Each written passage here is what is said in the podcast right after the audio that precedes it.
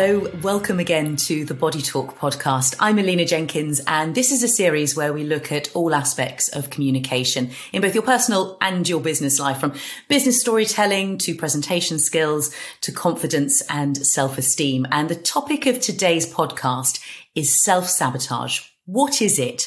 Why do we do it? And how can we move away from this destructive pattern in our life?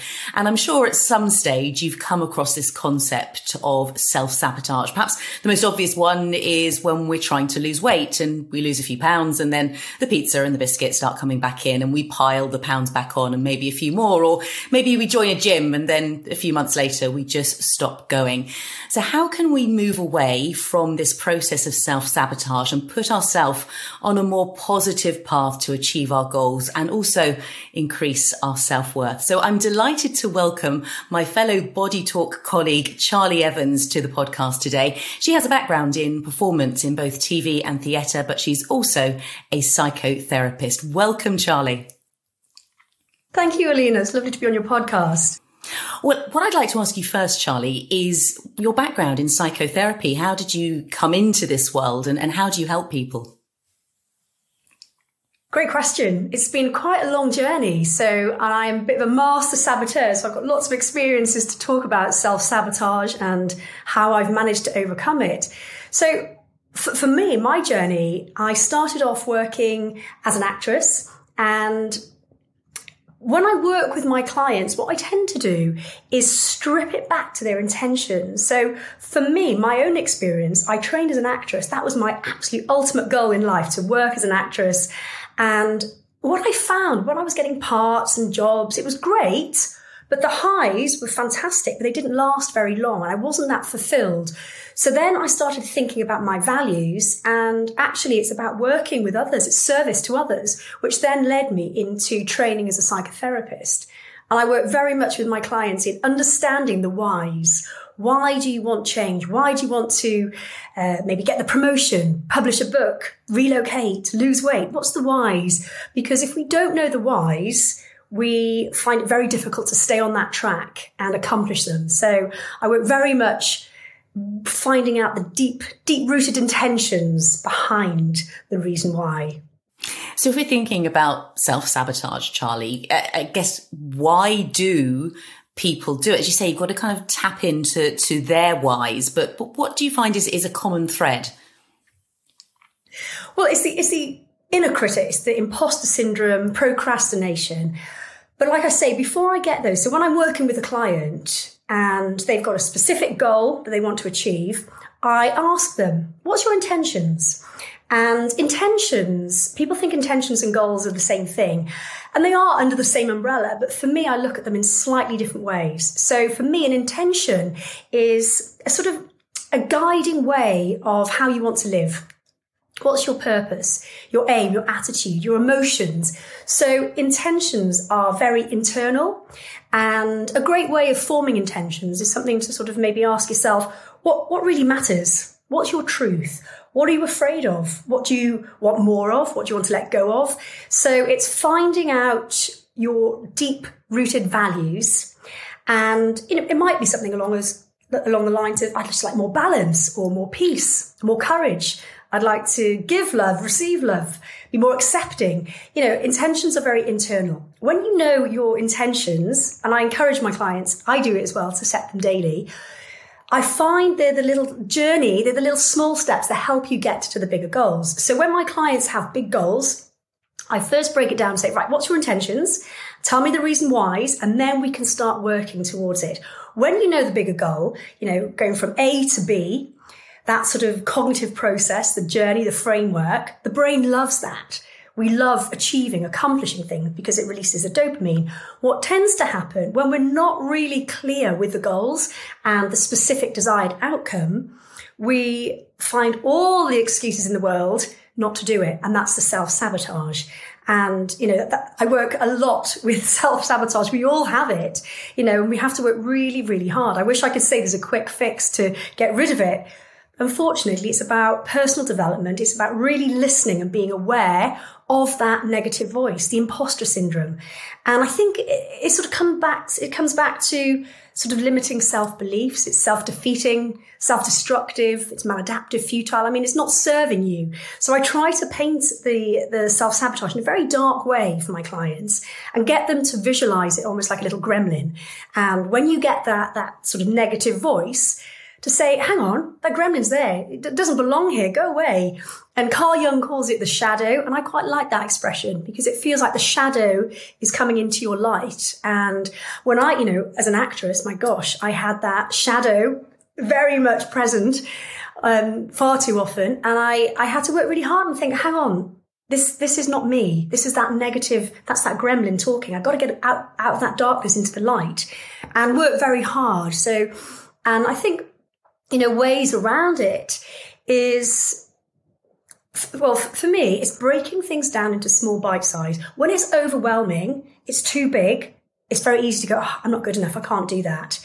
So it's having, having an awareness that the voice is there already, having the, the strength and the belief that you can overcome that, and then getting yourself into a place where it's difficult then not to do it. So when you get yourself really organized, when you have a calendar or a schedule and you've put time and dates in, you make it difficult then not to to uh, stay on track with your commitments. Hmm. It's interesting, isn't it, Charlie, how the, sort of the inner critic piece, the gremlin, you know, the shadow ties in with, with self sabotage. And we've, we've done a few podcasts on, on inner critic. I wonder as well if it's also tied into perfectionism. So we coach and, and work with a lot of highly trained uh, people at the top of their career. And it's interesting for me how many of those people on the face of it, super confident, doing fantastically well, suffer from these things that we're talking about. And I wonder if it sometimes stems from perfectionism as well, because unless everything is perfect, they feel that they failed. Absolutely. And that's it's a great point. I think so many people as well don't want to start their goals because they want the situation to be perfect before they begin. And it's like, you know what, you've got to start. And perfectionism, you know, they, some people think it's a strength, some people think it's a weakness, depending on your perspective. I, I think sometimes when you've got standards so high, your expectations will always be so difficult to meet then you're setting yourself up for disappointment and self sabotage. So it's almost like having a bit of a clean canvas and looking at what's in front of you now rather than the, the bigger picture. Um, you know, and I always say milestones, bite sizes to accomplishments. And I think, you know, it's like when you achieve them, that dopamine goes into overdrive and you get that hit, that fix, and it's great, which then encourages you and builds your confidence to, to give it another go. And, you know, for myself, my own experience when I trained as an actress, I, like I say, that was my absolute biggest goal. And there was lots of little hurdles I had to overcome to get to that point. First of all, I had to financially support myself. So I had to work for a few years to pay for myself to go to drama school. Then I had to get into drama school. Then you had to actually complete the training, stripping away all your distractions so you're there. Um, and then, of course, you've got to get the agent and then you've got to get the parts. So, you know, there's a lot of hurdles to overcome. And I got to the point where sort of quite early on when I came out of drama school, I had a run of rejection, lots and lots of knockbacks, rejection, and had you know a meeting with my agent. And I said, "What am I doing wrong?" And she said, "It's your it's your mind. It's your frame of mind. You're going in in a really negative frame of mind." And it's so true because what I was doing, I'd get a phone call from my agent to say, "Okay, here's a new part casting," and immediately I could feel my whole physicality going, "Oh no." I'm going to make a fool of myself again. I'm going to, you know, I'm going to make, you know, I'm going to be humiliated. I'm not going to get it. I've got those awful feelings again. So I would talk myself out of it before I even got through the door. And, you know, my agent sort of sat down and said, look, you've got as much chance as anyone else. You're trained. You're a new face. They want you to succeed. And I started sort of, you know, really sort of tapping into that. And of course, I start, you know, my mind frame changed and my outlook, my attitude changed. And I had more of a positive outlook and I started getting work, which then reinforced actually that gremlin is tripping me up. It's there to keep us safe to a certain extent because it doesn't want us to, to reach any danger, but it's keeping us in that safe comfort zone. And to grow, to progress, you've got to get out of that comfort zone, which is really uncomfortable.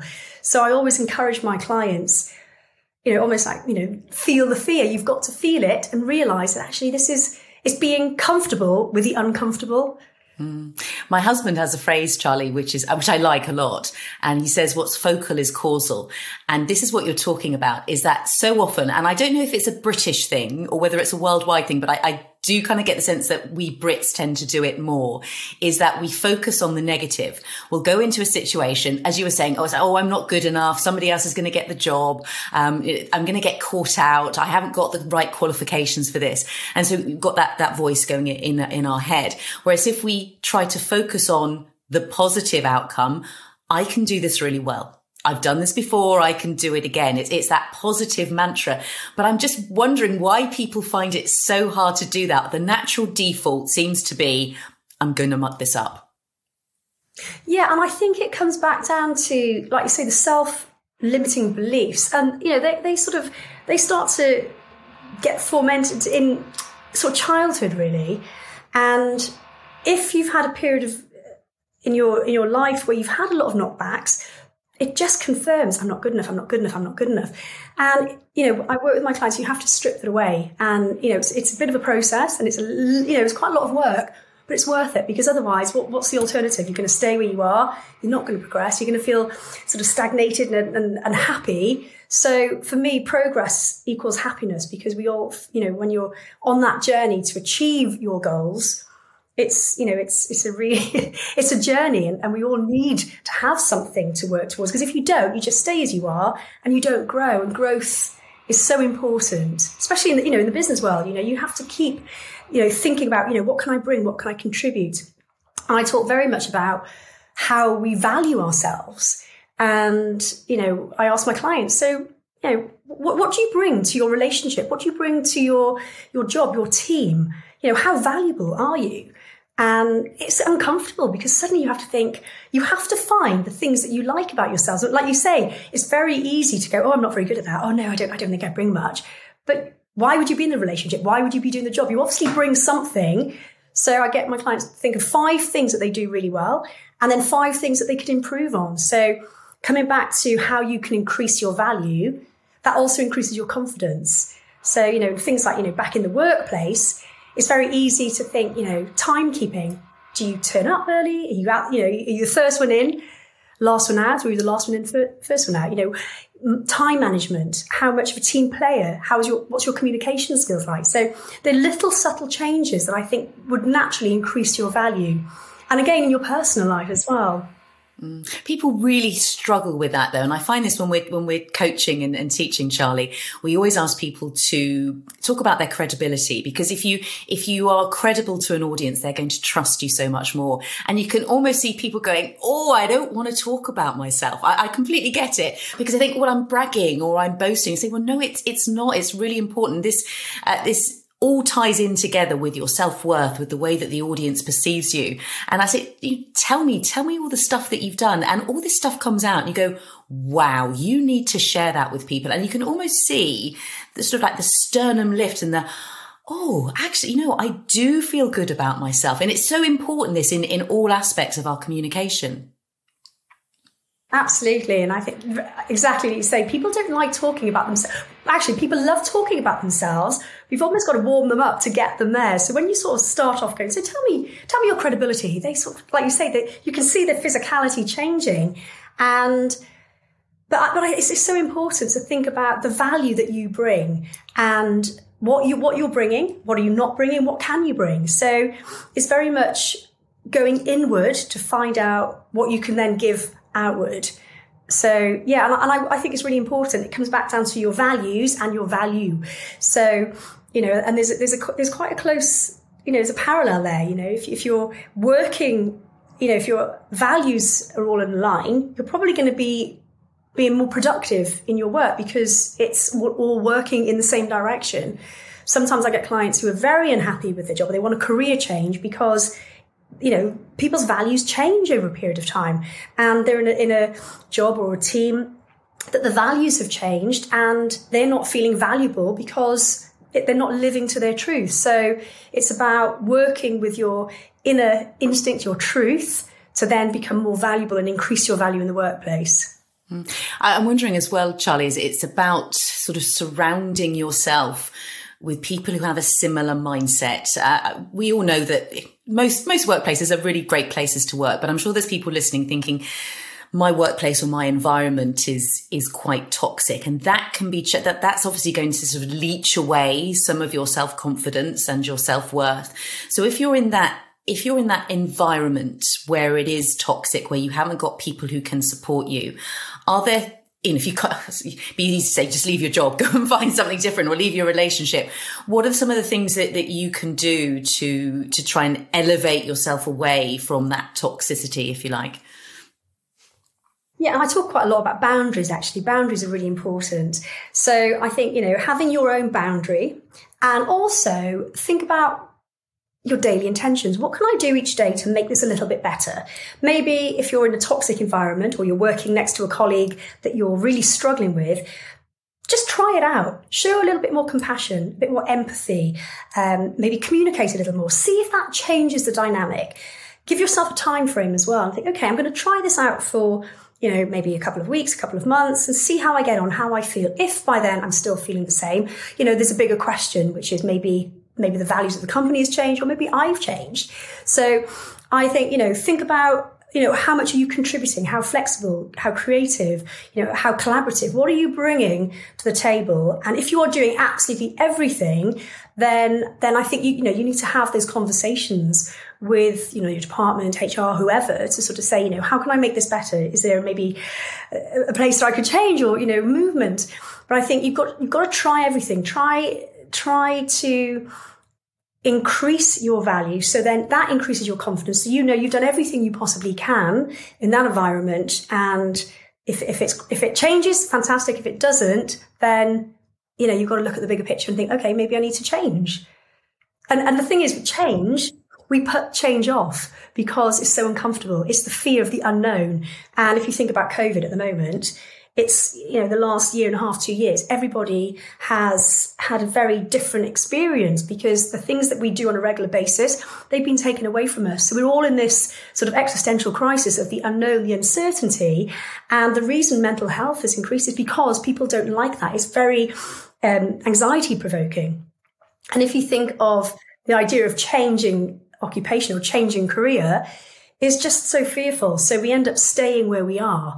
And, you know, that's not growth. That's not progress. So again, it's t- coming back to your internal instincts, your, um, your truth and your values so you can live, live to them very closely.